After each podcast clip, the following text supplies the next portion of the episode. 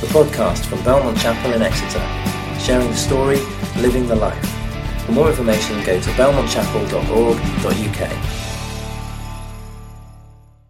It's really, uh, it's really good to be with you this weekend. We had a great time together uh, yesterday afternoon, and um, yeah, it's good to be sharing with you, sharing with you today. I, maybe it's helpful to you. Like, and Clive's just prompted this in me. I wasn't going to say this, but um, thinking about my building context, the, the big change for me, when you think about your your everyday context, whether that's where you live, the street, the apartment block, the sheltered accommodation, whatever it is, where you work, where you play, uh, the club you belong to, whatever that might be. When you think about those contexts, I think the huge shift for me, and I didn't see it when I was building.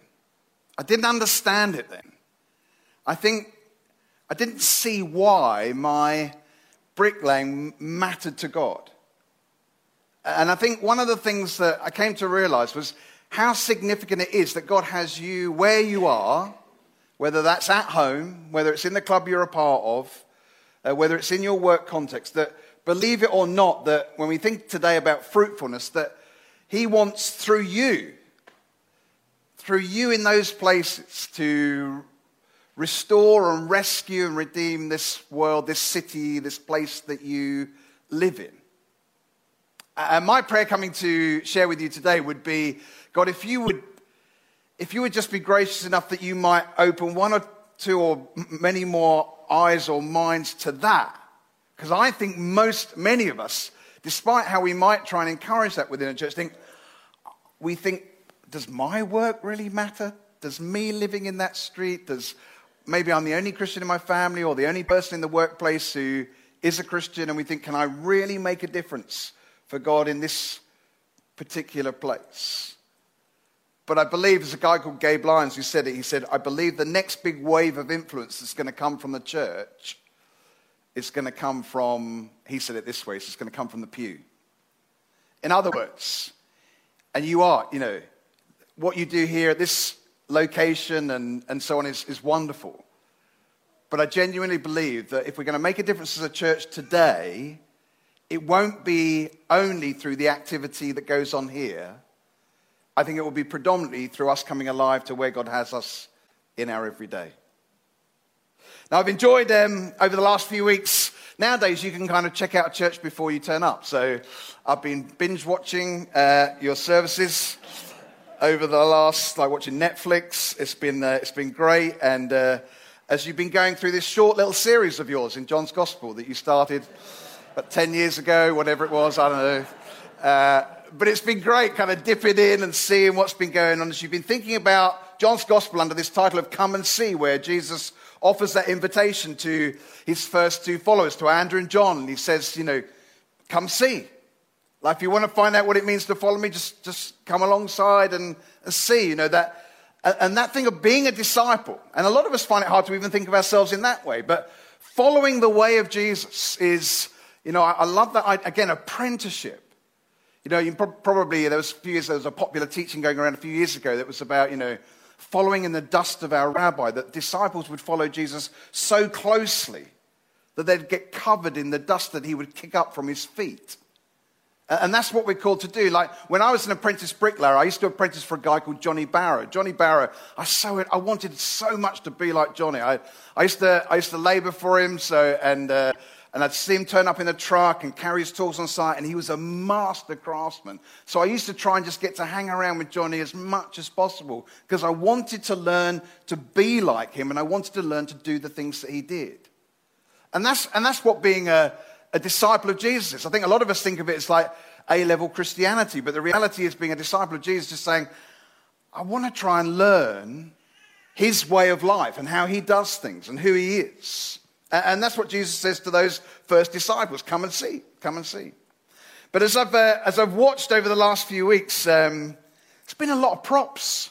You do like a prop, don't you? And in terms of when it's been like it's been like watching Blue Peter. It's like, you know, this week's folks, you'll uh, you'll need sticky back plastic and an old fairy liquid bottle or whatever it might be as you go through uh, go through the messages. I was looking at, I didn't realise that the cross on wheels came out most weeks, but I looked at what, a message that Paul did, and he spoke about, kind of really took us through the seven statements. And then Alex was preaching on John thirteen. Does anybody remember what Alex brought? Is Alex here today? Is, it, where's, is he? No? Sorry, I was hearing like, you should never ask questions from the front, because all you hear is, eh, ah, oh, ah, ah. Yeah, he brought, he brought his dog towel. That was such a joyous week for you, I imagine. The smell of that dog towel probably still, as you think of it now, wafting under your noses. But the winner has to be Johnny Baker.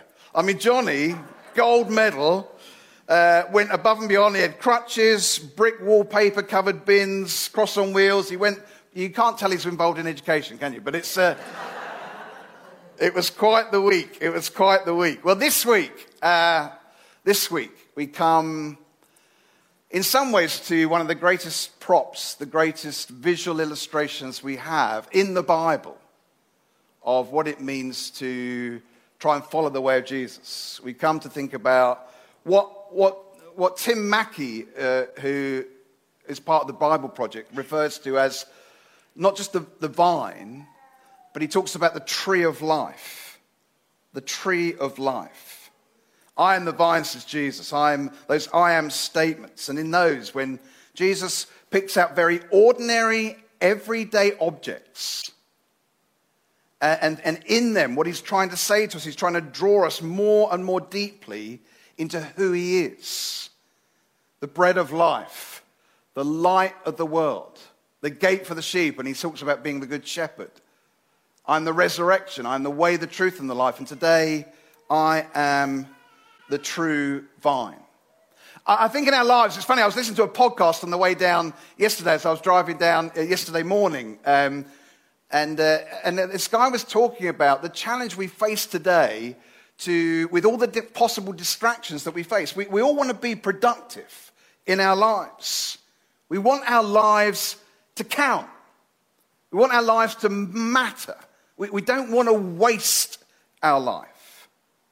And the key to that is thinking about fruitfulness and thinking about, I guess ultimately, and just trying to tune your mind into it, thinking, well, when Jesus talks about being branches and kind of connected to him, it's thinking about, well, what is it that my life is really connected to?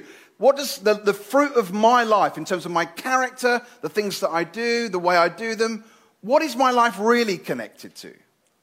So let's look at the uh, let's look at the text together, and then um, I'll uh, I'll share today's message with you. So we're in John fifteen. Uh, I'm just going to read the, the first section on it. This is the largest, um, what they call the largest kind of red letter section of the Gospels. Where what they mean by that is this is where Jesus speaks the most, as it were. But this is what he says. I'm going to read it from my book, then I'll forget. I'm going to read it from the screen.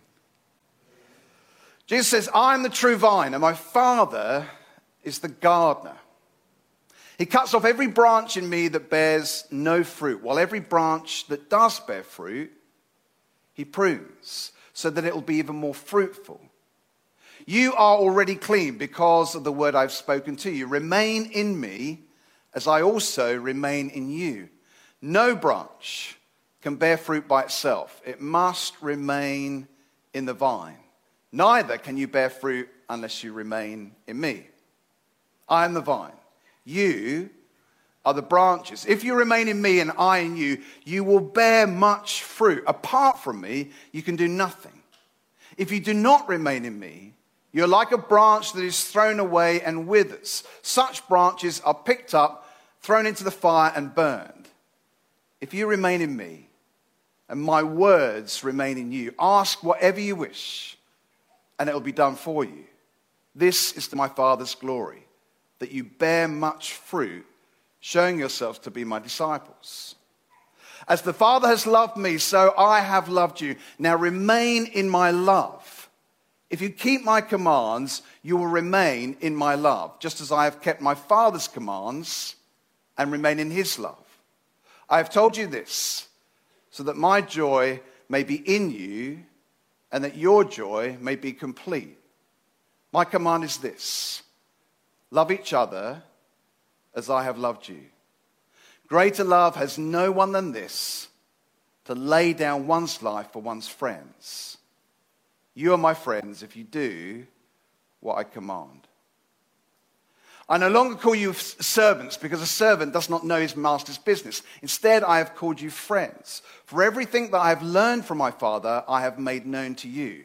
You did not choose me, but I chose you and appointed you so that you might go and bear fruit, fruit that will last, and so that whatever you ask in my name, the Father will give to you. This is my command. Love each other.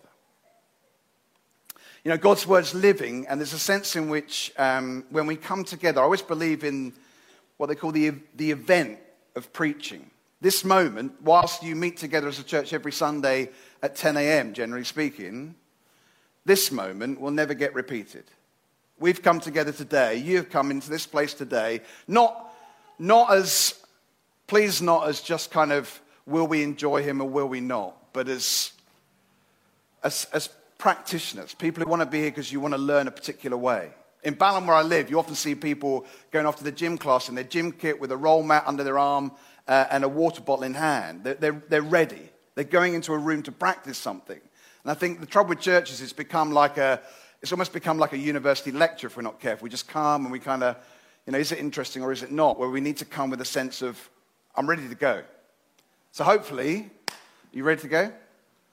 Oh, at least three of you look like you're ready to go. So let's see. Let's try and tune into it. I wonder for you this morning, as you heard that read, and if you're anything like me, I know what I'm like. I have to keep telling myself to tune in.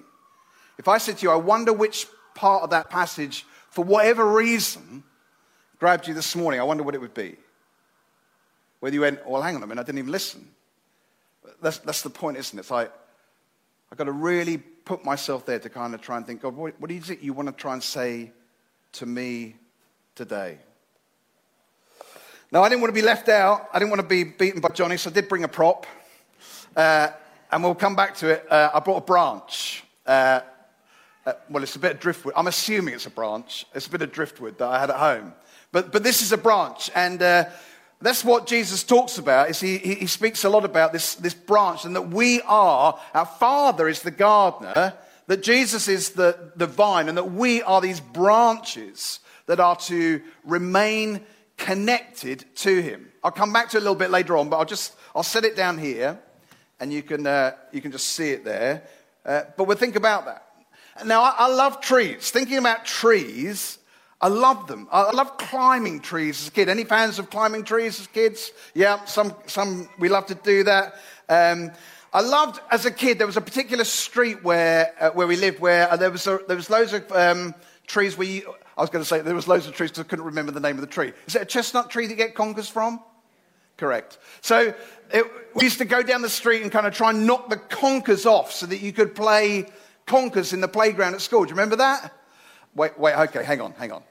So for anyone under the age of about fifty, conkers was this, it was before health and safety went mad. You could you could get these conker things uh, and then you could bake them in the oven. No, you, that was illegal, but you could bake them in the oven and then you played people at conkers in school. Do you remember that? Uh, it was, it was, a, it's now illegal alongside games like we used to play marbles. Do you remember marbles? Uh, and, uh, and the other game was, um, what's the time, Mister Wolf? And one other game that definitely should have had a health warning was um, was Kiss Chase. That definitely should have had a health warning, right? That was a dangerous game. Apparently, in terms of thinking about trees, in twenty sixteen, in Exeter, Exeter University, uh, created a project to record the impact in the city of huge cedar trees or blossoming hilltop hawthorns on the city. And they invited people across the city to bring together stories that related to their favourite trees in the city. Did anybody happen to take part in that? You're looking like, I do not remember this. Anyway, apparently it was a thing. Uh, and apparently just south of Exeter is one of the oldest European yew trees in Britain. I, don't, I presume it still exists, predating Christianity itself. It's in a churchyard in the parish church of Saint Andrews in Ken. Apparently there's a significant tree there. You're a city that has, uh, and so we haven't got time to do it, but I wonder what your favourite story would be around trees. Trees, when it comes to the Bible, trees are constantly used as biblical images. You find trees in the book of Genesis. You find trees in the book of Revelation. Some would even say that the story of God, the story of his story, exists between two trees. In Psalm one, you have the story of the tree, the tree that it speaks about, uh, uh, uh, the psalmist speaks about a tree being planted by a river or by water, uh, uh, giving that image of what a life is like when, when it's connected to God. It draws up nourishment from the river. Trees are mentioned in the Bible, other than people and other than God himself. Trees are the most often mentioned living thing in the Bible. Now, John, when he begins his gospel, John chapter one, this would be about, I don't know, five years ago for you, but anyway, John chapter one, he said this. In the beginning was the Word, and the Word was with God, and the Word was God. He was with God in the beginning. Through him, all things were made. Without him, nothing was made that has been made. In him was life. And that life was the light of all mankind. The light shines in the darkness, and the darkness has not overcome it. When John begins his gospel, what he wants, what he wants his readers to get straight away, because of the language, as, as a first kind of century listener, you'd have gone, oh, that's interesting. In the beginning. What does it immediately remind us of? It immediately takes us back to the, the creation story, the, the first book of the Bible, the Genesis, the book of beginnings. So John's saying, as he writes his gospel about Jesus, he's saying, this is a beginning. This is a starting moment. This is kind of a, a restart moment in some ways. What I'm going to tell you about this person of Jesus is a, is a Genesis moment. And that's how John begins Uh, his particular gospel. And John is saying that he's saying that this connects back to the creation story. And, and what John says about Jesus being the vine is he's, he's beginning to paint this picture of this Jesus. He is the tree of life. Our story, now I have no idea what the, the tree of life looked like. This is kind of my attempt at finding an image on Google that might, I don't know, stimulate our thinking. So don't be distracted by it, but it's just there to stimulate. The Christian story begins in a garden where God and humans live together. The biblical authors actually want us to see the picture that's described for us in the book of Genesis. They want us to see this garden as a type of temple, a place where, where God and humans meet together. And the top of the, the garden picture is the most sacred place, the Holy of Holies, where God's presence is most intense. And it's there that we find the tree of life. The tree of life represents God's own life and his creative power that is made available to others. God's first command to the human beings, to the first humans, is to eat from all the trees in the garden, including this one. There's one exception that we'll come on to in a moment. But he says, eat from all the trees, including this one. So there's a sense in which, as God instructs those first humans, he's saying, as you eat from this tree, you're feasting on God's himself, God's own life. And the meal is meant to transform those who eat it. And in the story, it says that it speaks about how those that eat from it, those first humans, that they that it leads for them to eternal life. Now, eternal life, just to kind of get that puzzle piece uh, in your thinking, eternal life, I used to think that eternal life was life, well, life everlasting, which there is a sense in which it is that. But I just used to think, oh, that just meant that I would live forever. It was a time thing. But eternal life is more about the, the quality of life. An abundant life, a sense in which you and I understand the purpose of our lives. When that aligns, when our eyes are open to God's purpose for our lives, life really began, begins to kind of come alive for us. But in the same garden as the tree of life, and, and interestingly note this, if you haven't noted it before, this is pre the fall, pre Adam and Eve making their own choices. There's another tree that humans are told not to eat from. The tree of the knowledge of good and evil. God says that eating from this tree will lead to death. This tree represents taking the authority to do what is good in our own eyes. Think about that. That the creator of the universe, when he sets up our world, and we struggle with this sometimes in terms of wondering the kind of world that God has made, that he places within the same garden the tree of life and the tree of the knowledge of good and evil. If you are going to truly know God and God's purpose in your life, you need both. A church community needs to be a place where people have the, the possibility, or need to recognize the possibility, that people will have doubts. People will go through seasons when they, uh, maybe some of you are sitting here today and you're thinking, I've come out of this last week and I'm, uh, or we're going through what we're going through at the moment, and I'm thinking, I'm not even sure I believe God exists anymore. I often feel that way on a Monday morning, if I'm honest. It's like, there's, there's sometimes times when you just think, God, are you really there? I'm going through this and I feel like you're not, you're not, you're not listening to me at the moment. And also sometimes our lives, if we're honest, we get drawn by temptation. A friend of mine said recently, I was listening to his testimony, he was talking about Christianity. He said, the trouble with a lot of church life today is we, we want to create an environment where only the tree of life exists, and we ignore the tree of the knowledge of good and evil and the serpent. They exist. In, in a way, they exist to, to help us in some ways develop our faith. I'll say a little bit more about that later on, perhaps. But here's the key. When you think about the tree of life, and you think, and I just thought I'd black and white it out, but just you think about the tree of the knowledge of good and evil, there's a sense in which both trees look beautiful to us, but one of them is a false tree of life. Adam and Eve take from this false tree, and they are, the Bible uses this word, they are, they are exiled from the garden. They become disconnected. One of the big puzzle pieces of the Christian story is that when Adam and Eve, and therefore in their story, and their story is our story, when we when we choose to be the gods of our own destiny, as it were, when we make that choice for ourselves, when they do that, they become disconnected. They become disconnected from God. They hide from him. They become disconnected from one another. They start blaming each other, and they become disconnected from, from the very world in which they live. Disconnection happens. Exile happens.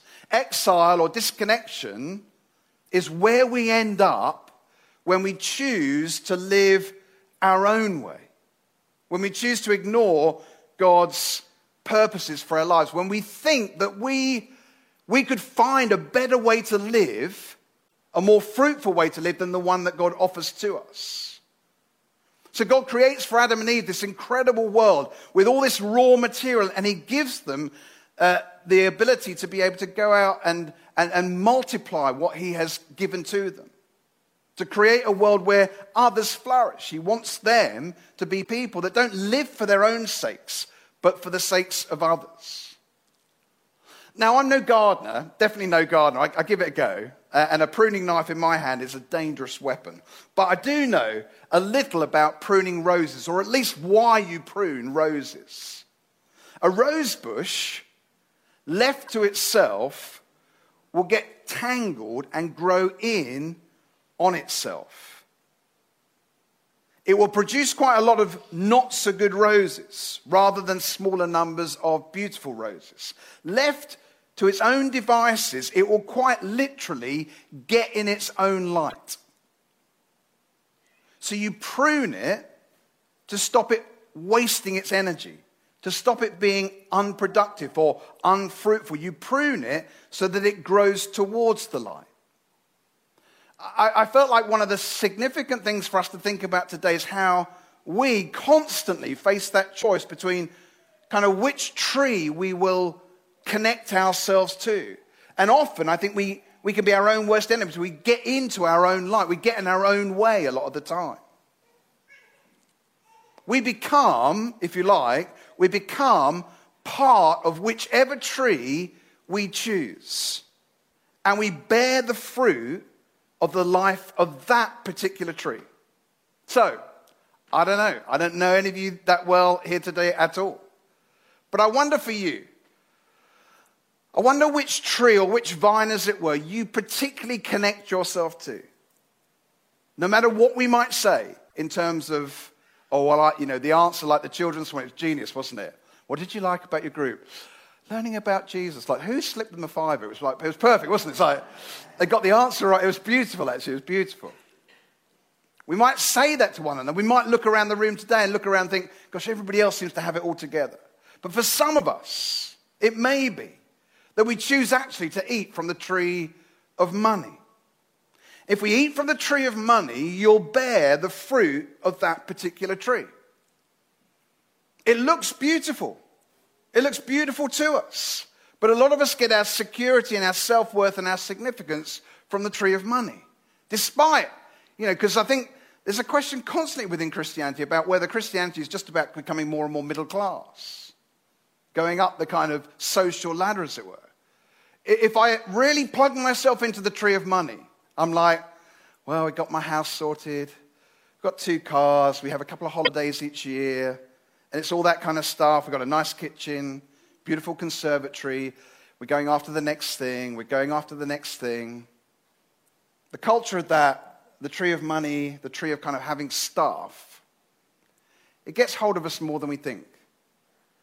I grew up in Frinton-on-Sea. I mean, Frinton's, I don't know if it's that much different to a place like here. They say Harwich is just along the coast. They say Harwich for the continent, Frinton for the incontinent. It's a bit, it's a bit rude, but it's, um, I grew up in a church community where genuinely the conversation around coffee time on Sundays was very rarely about our faith. It was more often about where somebody had just been on holiday, whether they just bought a new car, what was going on at the golf club and all of that. Nothing wrong with that stuff.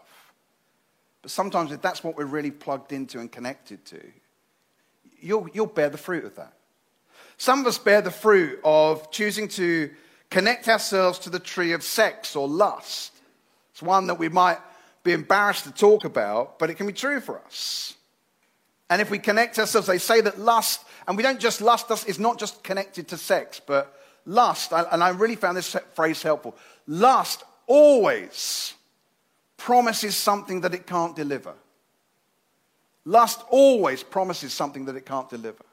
So in the world of Ab, you think, oh man, if, like if, I don't know how you respond, like when you respond to your street, you think, if I had those trainers, or if I had that bag, or if I got this season's shoes, or if I had that car, or if we did that, or if I was with her, or if I was with him, then my life would be amazing. Lust always promises what it can't deliver. And for some of us who may be in the room, like we, we connect ourselves into that. And we struggle with that. And, and that fruit will come out in our lives. So for a lot of us, um, it may be it may be that tree is the tree of pornography. And we connect into that. And, and you'll bear the fruit of that. It'll destroy your relationship. It'll make you see your partner in a in a different kind of way. It's destroying the lives of our young people today. They're saying that pornography, more than anything else, is shaping our young people's view of how relationships work. And so what a young guy will expect from a girl today. Like I was walking around Exeter when I arrived yesterday, and you think, this girl's walking around, I think, man, they, how much flesh do we try and kind of display today?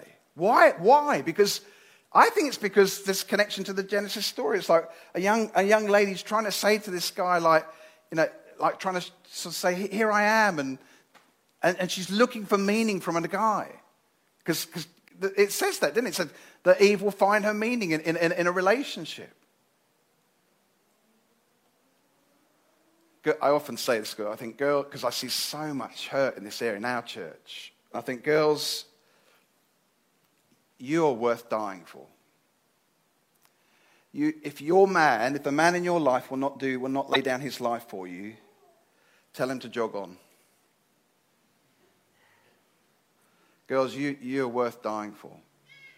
No matter whatever a man has said or done to you, the Bible would say that you're worth dying for.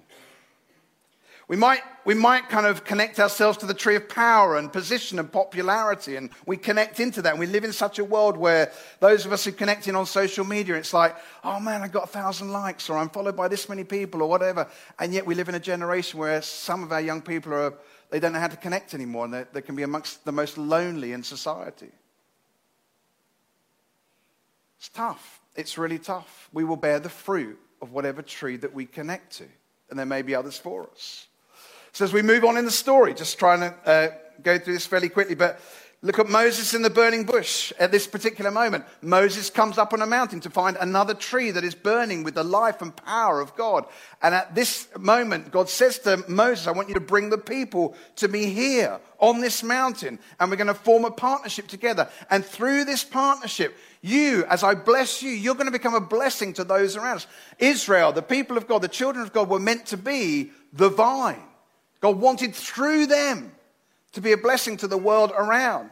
And yet what happens in the story as they go on is that the story of Israel is a constant story of their choice between, do we genuinely connect with and, and remain in this relationship with God, or do we set up idols and worship them? They constantly are, are putting up idols. And uh, Tim Mackie makes the point in, in one of his teachings about how a lot of those idols were, were put up and, and they kind of almost looked like beautiful trees, the way they were raised up. And, and that's their story. People being devoted to other gods and other things. Death's grip on us seems to be so strong. It's like, what is it about us? We know the tree of life delivers this abundant life, and yet we constantly choose. And I think for us as Christians, this is a, a daily struggle as we go out into the world, a daily challenge as to which we will choose. It's like we can't help ourselves.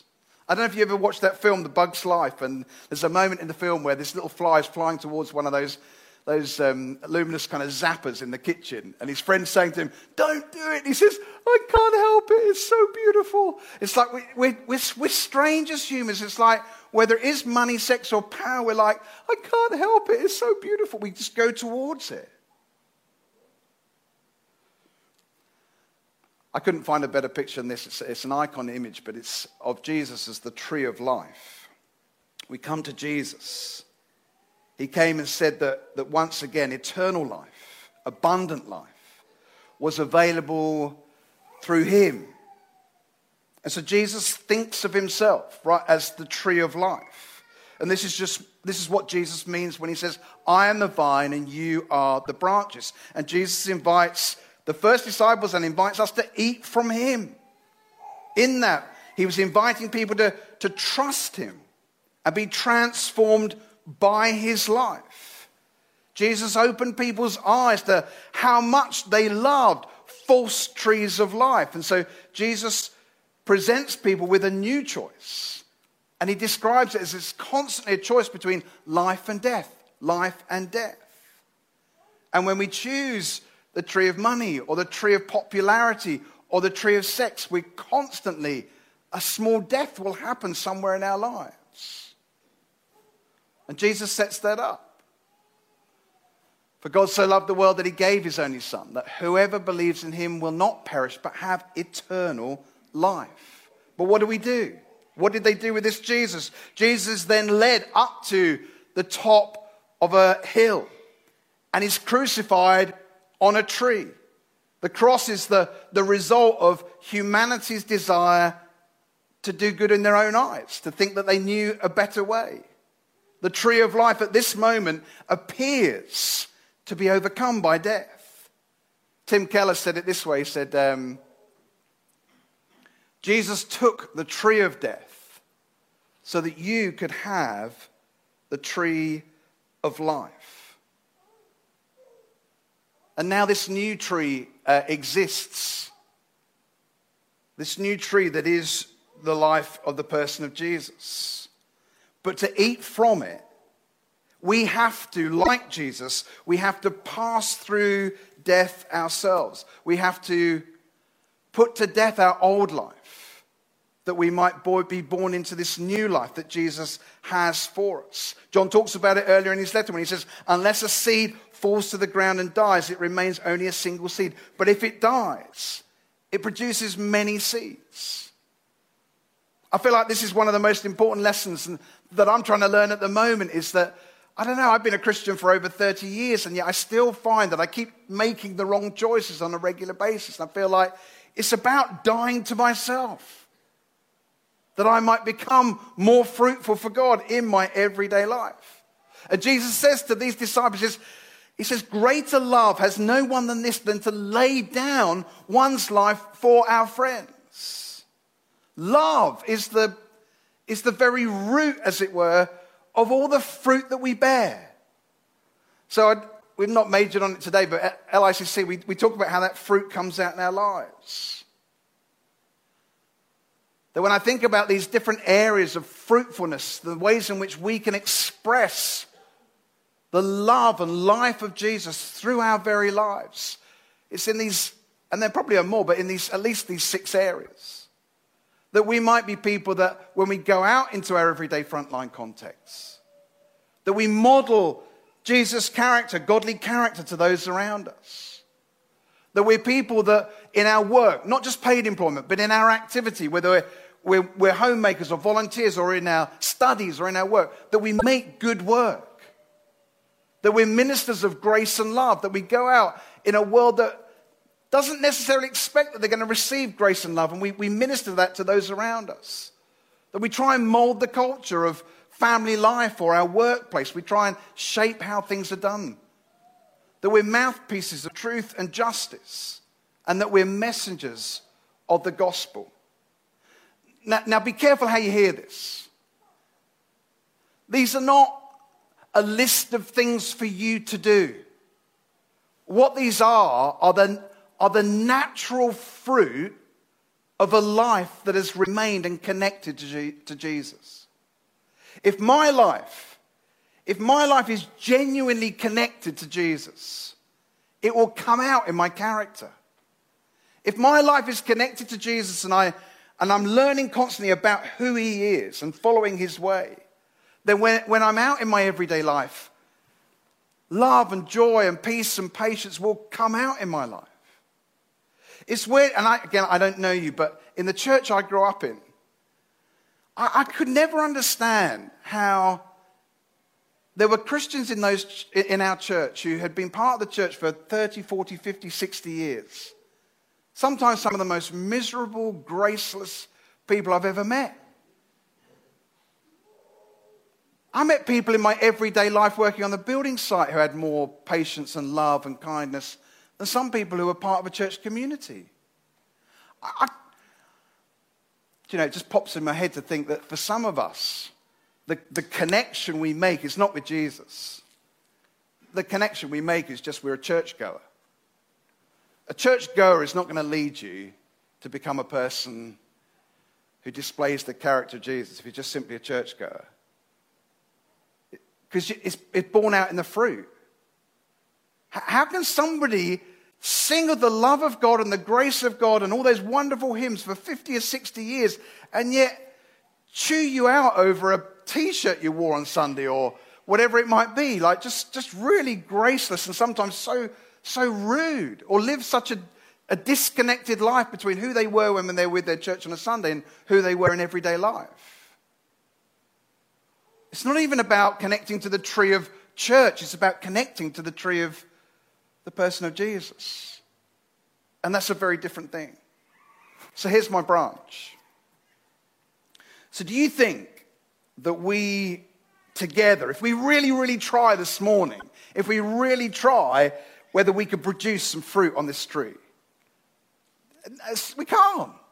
We can't do that. And yet, we maybe try to do that. Maybe that we try sometimes when I go out into my everyday life, I think, oh man, I could just maybe stick some apples on it and maybe maybe it looks like it's a fruitful tree. Maybe I'll try and do that. And I make this mistake again and again and again. I look at the lives of other people, and it's one of the things I really struggle with. Is I look at the lives of other people and think, man, I wish my life was like theirs, or I wish my life was like they look so fruitful. They look like they're really doing things in their life. What about me? And Jesus says, don't worry about them.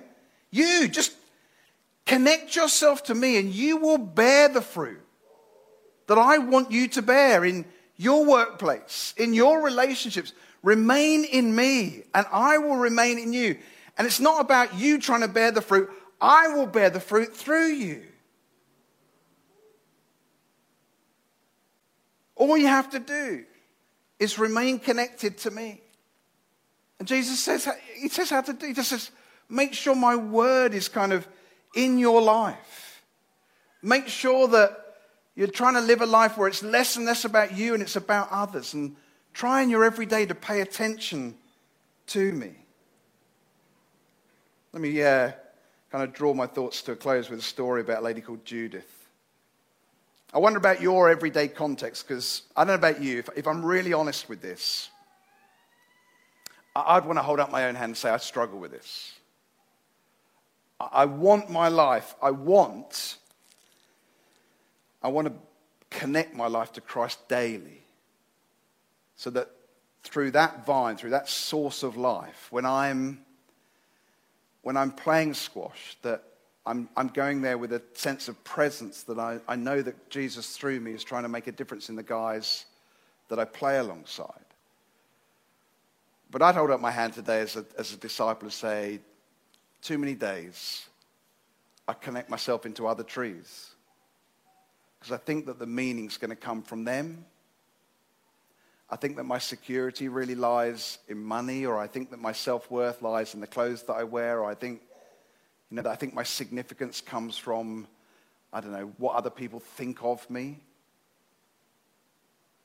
I wonder for you in your everyday, as we finish, I wonder where God has placed you. At home, at work, at school. I wonder who there is there, and, and therefore who God has put under your care, and who he wants to share his life and love with through you. Judith, uh, this is Judith's story, and I'll finish with this. It's Monday morning. It's February, and it's cold. Judith has arrived at school to discover that the heating has broken, and several hundred children were about to arrive. On a very cold February Monday, she was the head teacher, and there was already plenty in her diary before the boiler broke. But that's how her day began, figuring out a way to get enough heaters into the classrooms to keep the school open and fast. And her day ended with an angry child making things very difficult, a troublesome child who'd been troublesome rather, rather uh, too often before. And so reluctantly, she found herself having to exclude him. It's not something that any head likes to do. That was how her day ended. Not the best of days on her front line. And when she got home after what was a really grim day, after a day when she might well have been justified in having a mega whinge or soothing herself with a glass or two of medicinal wine or a large tub of quadruple chocolate ice cream, something strange happened. As she put it, I found myself thanking God for trusting me with all of that. God trusted her with it, as God trusted Moses with the Israelites. These were the people God had given her to love like Jesus loved her. These were the challenges he was expecting her to handle with him. God is trusting us with our front lines, trusting us with the people there, trusting us with the challenges there, trusting us with the tasks there, trusting us to be his people there. A privilege, an honor. So for you, where has God placed you to be fruitful? At work, who are the people around you? Who has God put into your care, who God wants to share his love and life with? It's called you to be fruitful to them. You might immediately go, man, I've, no, I've not even told anybody at work that I'm a Christian, or how would I do that in my family? Remain, remain connected to Jesus, and you will. You're doing it already, whether you realize it or not. But if you remain connected to Jesus, it will come out in the person that you are. Let's pray together. Let's pray. When we see this incredible picture, and just try and imagine it in your minds, when Jesus um, speaks about being the vine and we are the branches, he doesn't, he doesn't urge us to go out into this week and bear fruit. Rather, he urges us this week to remain connected to him, the source of life. Father, as we look at the week ahead, some of us are dreading it because maybe we've got exams, maybe we'll be with that friendship group again, and we know that we get caught up in temptation when we're with them. We'll be at work. Some of us look ahead. We've got a busy week. We've got meetings ahead. Some of us just, uh, in what we're doing here, we know we'll be dealing with the same people who always we find it challenging to be with, whatever, whatever it might be. God, I just pray that you'd help us not to think, how am I going to bear fruit? But help us daily this week to remain connected to you so that through us, you might share your life and love with those that we meet. Father, would you, would you pour your spirit into us today that we might live for you this coming week, we pray. In Jesus' name, amen. Amen.